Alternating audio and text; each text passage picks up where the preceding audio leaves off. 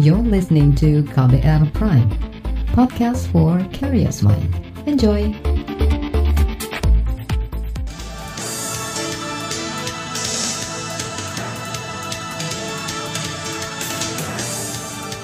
Selamat pagi saudara, senang sekali KBR bisa menjumpai Anda kembali melalui program Buletin Pagi edisi Selasa 11 Agustus 2020. Bersama saya Roni Sitanggang, informasi yang kami hadirkan pagi ini diantaranya dua anggota kelompok intoleran yang melakukan aksi kekerasan di Solo ditangkap. Jumlah pekerja penerima bantuan langsung tunai bertambah jadi 15 juta orang. Polisi buru kelompok Mujahidin Indonesia Timur yang tewaskan seorang petani di Poso. Inilah Buletin Pagi selengkapnya. Terbaru di Buletin Pagi.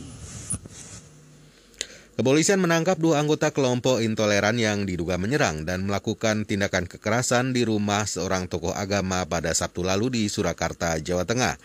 Penyerangan dilakukan saat keluarga itu sedang menggelar upacara midodareni atau doa bersama sebelum pernikahan dilakukan.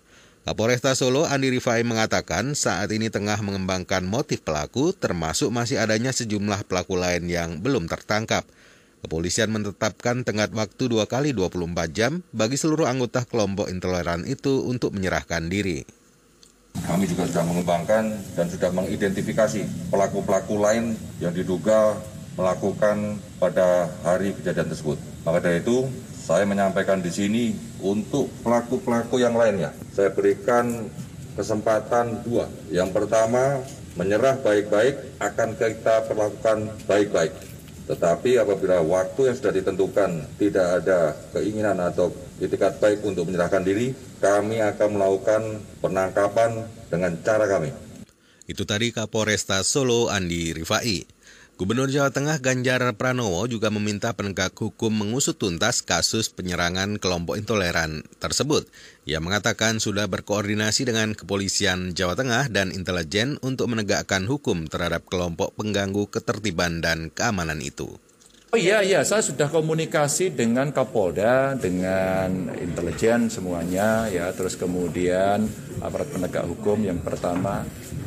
Kita sayangkan, kenapa di bulan Agustus di mana kita berbineka tunggal ika, butuh persatuan, ada yang melakukan itu. Mbok iya kalau ada yang tidak benar koordinasi dengan kami. Kami menyayangkan.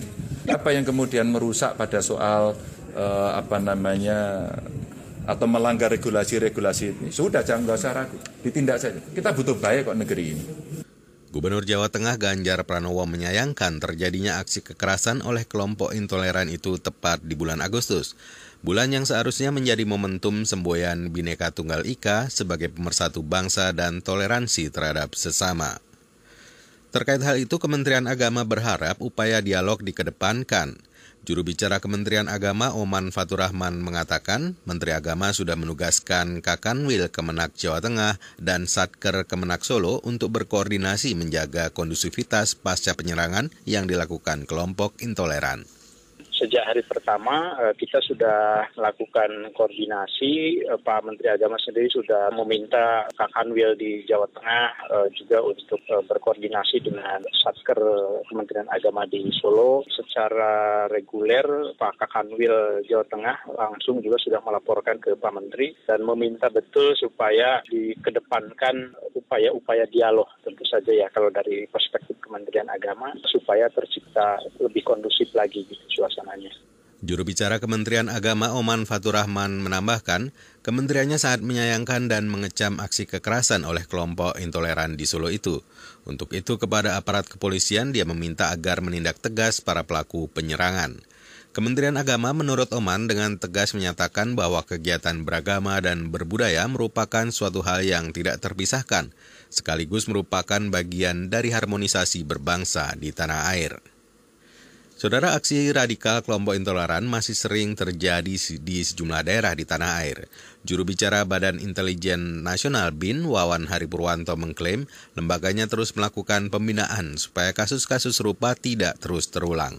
Sebetulnya di daerah-daerah itu ya ada lah ya, artinya tidak hanya di Solo tapi di wilayah-wilayah lain di Indonesia ada. Nah memang kita tidak hentinya untuk melakukan pembinaan. Jadi kalau misalnya ada letupan-letupan seperti ini ya memang kita juga perhatikan terus ya untuk memberikan satu atensi supaya ini tetap ditindaklanjuti pada proses hukum dan di kemudian hari diupayakan supaya tidak terulang lagi. Juru bicara BIN, Wawan Hari Purwanto, mengaku BIN terus mengawasi kelompok radikal intoleran. Ini untuk memastikan tidak ada upaya yang berpotensi memicu pembalasan anarkis atau konflik baru lainnya. Lembaga Swadaya Masyarakat Setara Institute mengutuk tindakan persekusi terhadap warga yang sedang melakukan kegiatan midodareni atau doa bersama sebelum pernikahan di Solo akhir pekan lalu. Direktur Riset Setara Institute Halili Hasan menyampaikan tindakan semacam itu bukan saja melanggar hukum, tapi juga merusak semboyan hidup berbangsa dan bernegara yaitu Bhinneka Tunggal Ika. Di sana itu ada potensial terjadi tindakan intoleransi, ekspresi intoleransi dan bahkan tindakan kekerasan yang dilakukan oleh laskar-laskar yang mengatasnamakan agama tertentu. Jadi riset kami memang menunjukkan bahwa Surakarta merupakan salah satu kantong ya daerah yang sangat rawan terhadap tindakan intoleransi, bukan hanya di Surakarta tapi juga daerah-daerah periferi. Itu tadi Direktur Riset Setara Institut Halili Hasan. Sebelumnya pada Sabtu malam lalu terjadi aksi penyerangan warga di Jalan Cempaka, Pasar Kliwon, Solo, Jawa Tengah. Berdasarkan informasi yang dihimpun KBR, penyerangan tersebut dilatar belakangi dugaan perbedaan aliran kepercayaan. Insiden itu sempat viral di media sosial melalui video yang diunggah akun Twitter @LadyZibo. Dalam video itu tampak sejumlah orang yang berteriak-teriak dan menyandera pengendara motor serta warga sekitar. Menurut polisi ada sejumlah anggota salah satu ormas yang terlibat. Dalam insiden itu mereka berniat menyerang rumah salah satu tokoh agama di Solo. Akibatnya 3 orang terluka.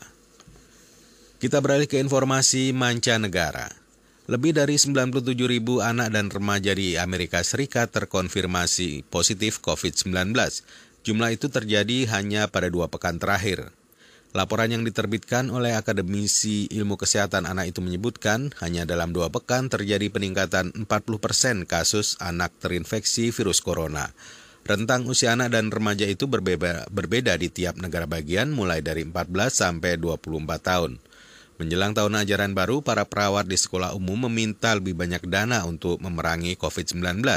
Salah satu sekolah di Georgia sempat viral karena terdapat 9 kasus positif. 6 kasus menginfeksi pelajar dan 3 lainnya menular ke staf sekolah. Di Georgia, 86 anak meninggal akibat COVID-19 sejak Mei lalu. Saudara, jumlah pekerja penerima bantuan langsung tunai bertambah menjadi 15 juta orang. Informasinya usai jeda, tetaplah di Buletin Pagi KBR. You're listening to KBR Prime, podcast for curious minds. Enjoy!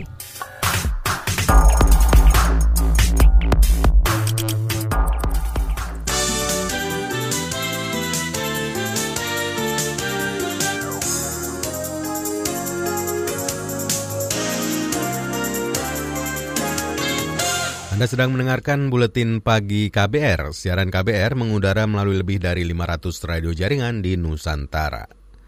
Saudara, pemerintah menambah jumlah pekerja penerima subsidi upah dari semula 13 juta menjadi lebih dari 15 juta orang.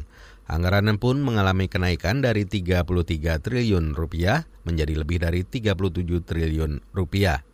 Menteri Ketenagakerjaan Ida Fauziah mengatakan penambahan jumlah penerima dilakukan untuk memicu perusahaan segera mungkin mendaftarkan karyawannya ke BPJS Ketenagakerjaan. Kami juga perlu menyampaikan bahwa berdasarkan hasil rapat dengan kementerian dan lembaga untuk memperbanyak masyarakat yang akan mendapatkan bantuan pemerintah ini, jumlah calon penerima ditingkatkan menjadi 15.725.232 orang dari yang semula hanya 13.870.496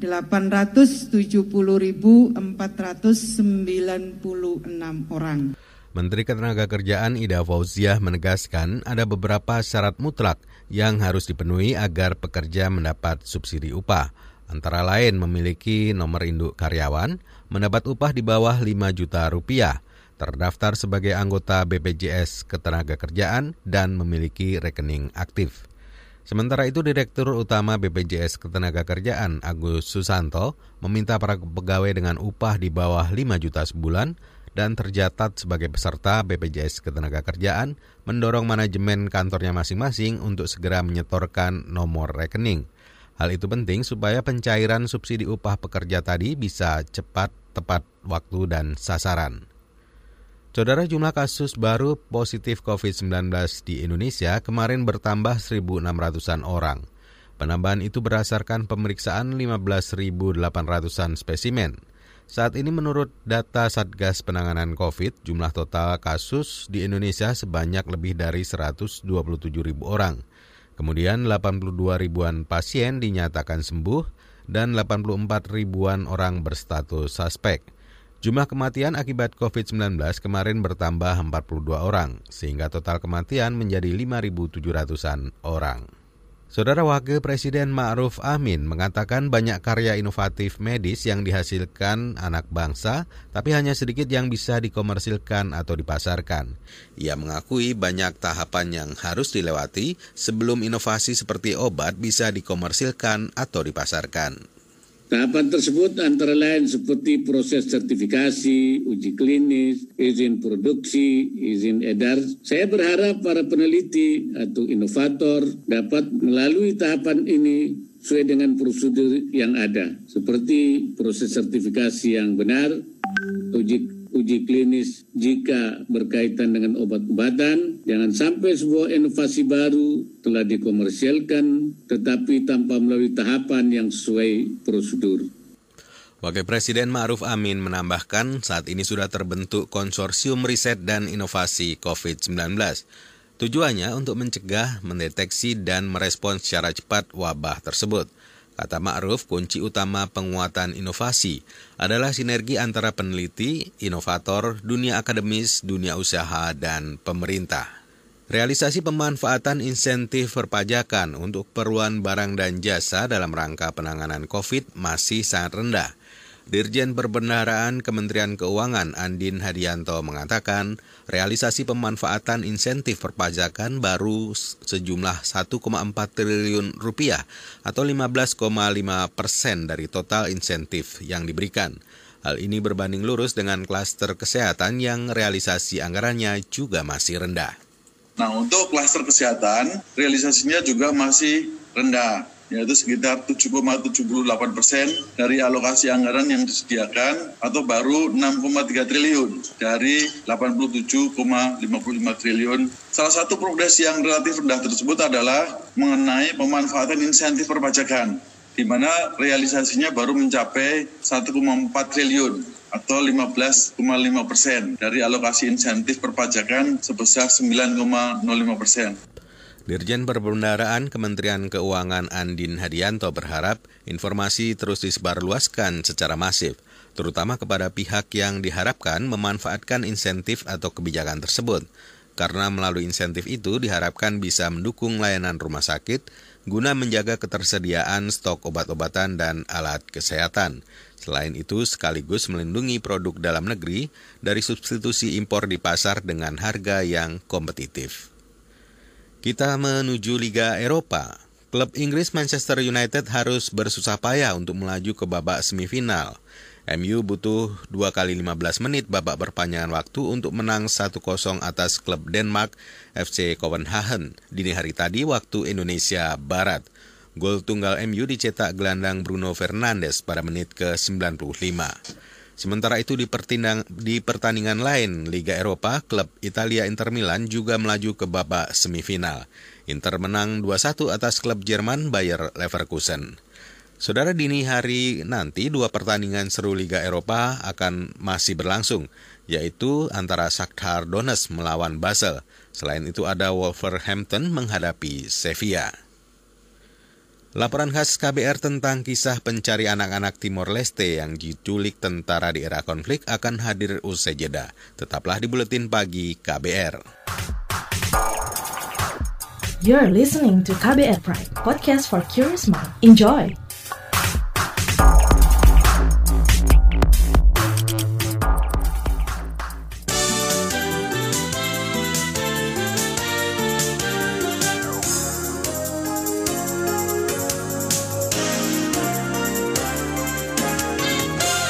Anda masih mendengar Buletin Pagi KBR bersama saya Roni Sitanggang. Saudara, Juli dan Agustus menjadi bulan bersejarah bagi Timor Leste. Agustus 2005 kerap diingat sebagai momen pembentukan Komisi Kebenaran dan Persahabatan Indonesia Timor Leste. Salah satu rekomendasi penting komisi ini adalah pencarian dan pemulangan ribuan anak-anak Timor Leste yang diambil paksa pada masa perang 1975. Sejumlah lembaga masyarakat sipil kemudian terjun membantu mewujudkan rekomendasi itu.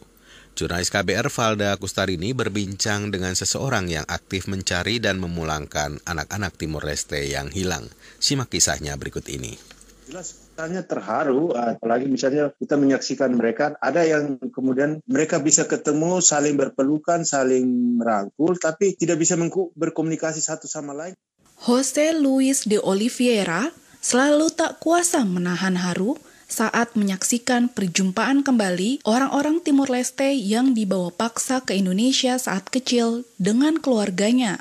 Kedua pihak yang dipisahkan lantaran perang pada 1975 itu kerap tak bisa saling bicara, terkendala perbedaan bahasa. Kan mereka pergi waktu kecil, jadi mereka sudah tidak bisa berbicara bahasa di sini. Orang tua mereka yang ada di sini, mereka hanya bisa bicara bahasa mereka. Mereka saling menangis, merangkul, tapi ya berbicara, yang satu bicara bahasa Indonesia, yang satu bicara bahasa daerah sini. Pria yang akrab dipanggil Maunze ini sudah menjadi saksi pertemuan-pertemuan bersejarah seperti ini selama 6 tahun terakhir. Pertemuan tersebut difasilitasi Asia Justice and Right, Ajar, tempat Maun bekerja sebagai direktur perwakilan di Timor Leste. Pria 51 tahun ini aktif mencari anak-anak Timor Leste yang dibawa paksa oleh TNI selama era konflik. Anak-anak itu biasanya mendapat keluarga baru di Indonesia dan dibesarkan dengan adat dan budaya yang berbeda. Nasib mereka pun beragam, ada yang hidup layak tetapi tak sedikit pula yang sengsara. Sementara keluarga di Timor Leste hanya bisa pasrah kehilangan anak mereka. Dia dibawa oleh tentara, kemudian diperlakukan tidak baik sampai ada pelecehan seksual, kemudian dia melari. Ada pola lain, misalnya kebanyakan tentara yang pangkatnya kopral, itu mereka bawa sampai di sana, kemudian ya diterlantarkan di situ. Jadi mereka ditampung di pondok pesantren. Ada pola lain yang dibawa oleh perwira-perwira militer. Mereka rata-rata hidupnya baik. Maun menyebut program pemulangan atau reuni ini sejalan dengan rekomendasi Komisi Kebenaran dan Persahabatan Timor Leste Indonesia pada 2008 silam. Bahkan tugas tersebut seharusnya menjadi beban dua negara. Kita coba mencari mereka, beberapa anak yang hilang yang berada di Jakarta dan Jawa Barat, kemudian ada yang juga di wilayah Timor Barat.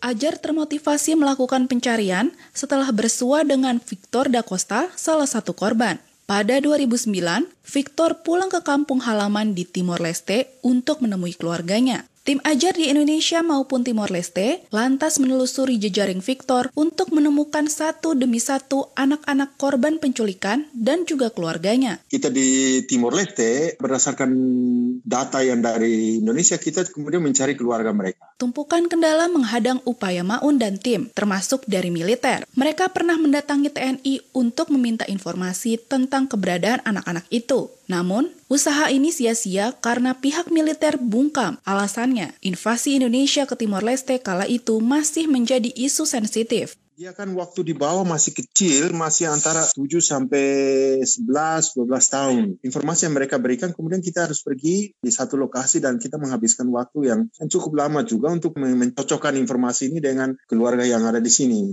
Selama periode 2014 hingga 2019, sudah ada 80 penyintas penculikan yang mengikuti program reuni Ajar. Maun menuturkan, proses reuni penyintas dengan keluarganya tak bisa langsung dilakukan, tetapi harus melewati beberapa persiapan. Ajar harus memberikan pemahaman dulu tentang kondisi kedua belah pihak, misalnya soal penyintas yang berpindah agama karena mendapatkan keluarga baru di Indonesia. Mereka itu harus dijelaskan lagi, mereka pergi waktu kecil dan sekarang tumbuh dengan budaya dan bahasa Indonesia, tapi ikatan keluarganya, tarik kekerabatannya, ya yang mau kita fasilitasi untuk dipulihkan lagi. Bagi keluarga di Timor Leste, kepulangan kerabat atau saudara yang terpisah puluhan tahun pastilah mengagetkan. Tak jarang penyintas itu sudah dianggap meninggal, sehingga harus ada upacara adat khusus untuk menyambut kepulangannya.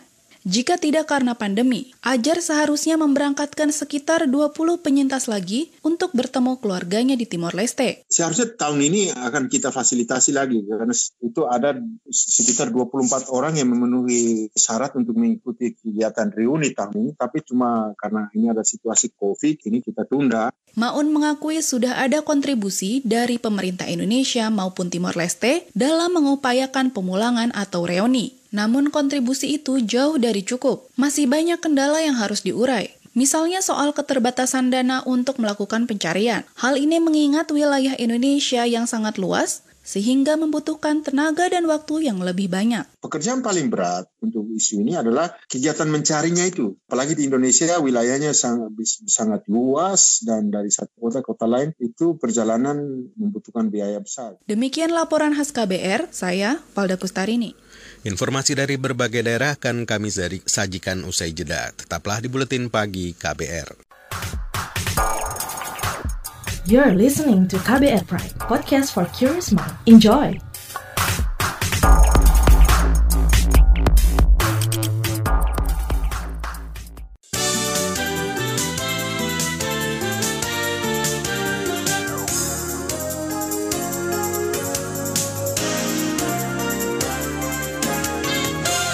Inilah bagian akhir Buletin Pagi KBR. Juru bicara Kepolisian Sulawesi Tengah, Sugeng Lestari, memastikan pelaku penyerangan dua petani di Desa Sanginora, Poso, Sulawesi Tengah merupakan kelompok Mujahidin Indonesia Timur. Kepastian diperoleh sesudah seorang saksi korban memastikan wajah salah seorang penyerangnya sama dengan wajah di poster yang ditunjukkan kepolisian. Kemudian dari kepolisian kami memastikan itu adalah kelompok Mujahidin Indonesia Timur Medbos pimpinan Ali Kahar, karena dari keterangan saudara AP tadi dia melihat langsung dari mereka ada yang membawa senjata panjang, kemudian juga ada yang membawa senjata pendek, dan pada saat diperlihatkan daftar pencarian orang dia meyakini merekalah yang memukul temannya. Juru bicara Kepolisian Sulawesi Tengah, Sugeng Lestari, menambahkan saat ini pasukan Tinombala masih menyisir di sekitar Poso hingga Gunung Biru yang diduga sebagai tempat para pelaku bersembunyi. Sebelumnya pada Sabtu lalu, dua petani diserang saat sedang berada di ladang. Pasukan Tinombala yang melakukan penyisiran pada minggu kemarin menemukan jenazah salah satunya dengan bekas luka benda tajam. Menurut data resmi kepolisian, jumlah anggota kelompok Mujahidin Indonesia Timur tersisa 14 orang. Kita menuju ke Papua. Majelis Rakyat Papua atau MRP akan mengevaluasi pelaksanaan otonomi khusus Papua yang berakhir pada tahun depan. Evaluasinya diantaranya terkait pendidikan, kesehatan, pembangunan, hingga penyelesaian kasus HAM. Ketua MRP Timotius Murib mengatakan evaluasi akan dilakukan melalui pelaksanaan rapat dengar pendapat bersama semua warga. Salah satu contoh adalah belum ada pembentukan KKR di tanah Papua sampai otonomi khusus berakhir. Terus ini kenapa? Hal-hal begini yang perlu kita evaluasi. Dari pasal 1 sampai pasal 79 akan kita sisir satu persatu untuk menilai dan mengukur apa saja yang sudah dilaksanakan dan apa saja yang belum dilaksanakan. Dan ini menjadi hal yang penting. Ketua Majelis Rakyat Papua Timotius Murib menjelaskan bakal membentuk tim pelaksana evaluasi OTSUS dengan melibatkan para akademisi di Papua dan Papua Barat. Lembaga kultur itu akan menyiapkan mekanisme evaluasi agar semua komponen masyarakat Papua dapat menyampaikan pendapatnya mengenai pelaksanaan otonomi khusus selama 20 tahun. Dari ujung timur kita ke ujung barat. Pemerintah Provinsi Aceh berencana menjatuhkan sanksi bagi para pelanggar protokol kesehatan pencegahan COVID. Namun berbeda dengan daerah lain yang menjatuhkan denda uang, pemerintah Aceh memberikan sanksi membaca Al-Quran bagi warga muslim dan menyanyikan lagu kebangsaan bagi non-muslim. Juru bicara gugus tugas percepatan penanganan COVID Aceh, Saifullah Abdul Ghani, mengatakan sanksi itu termuat dalam peraturan gubernur Pergub Aceh. Kata dia, ada juga sanksi administratif bagi pelanggar. Sanksi administratif diantaranya penutupan tempat usaha bagi pelanggar yang mengabaikan peringatan lisan dan tulisan. Peraturan gubernur itu hari ini akan dibahas dengan pemerintah kota dan kabupaten. Saudara, informasi tadi menutup jumpa kita di Buletin Pagi hari ini. Pantau juga informasi terbaru melalui kabar baru, melalui website kbr.id, Twitter kami di @beritaKBR, serta podcast melalui kbrprime.id. Akhirnya saya, Roni Sitanggang, bersama tim yang bertugas undur diri. Salam.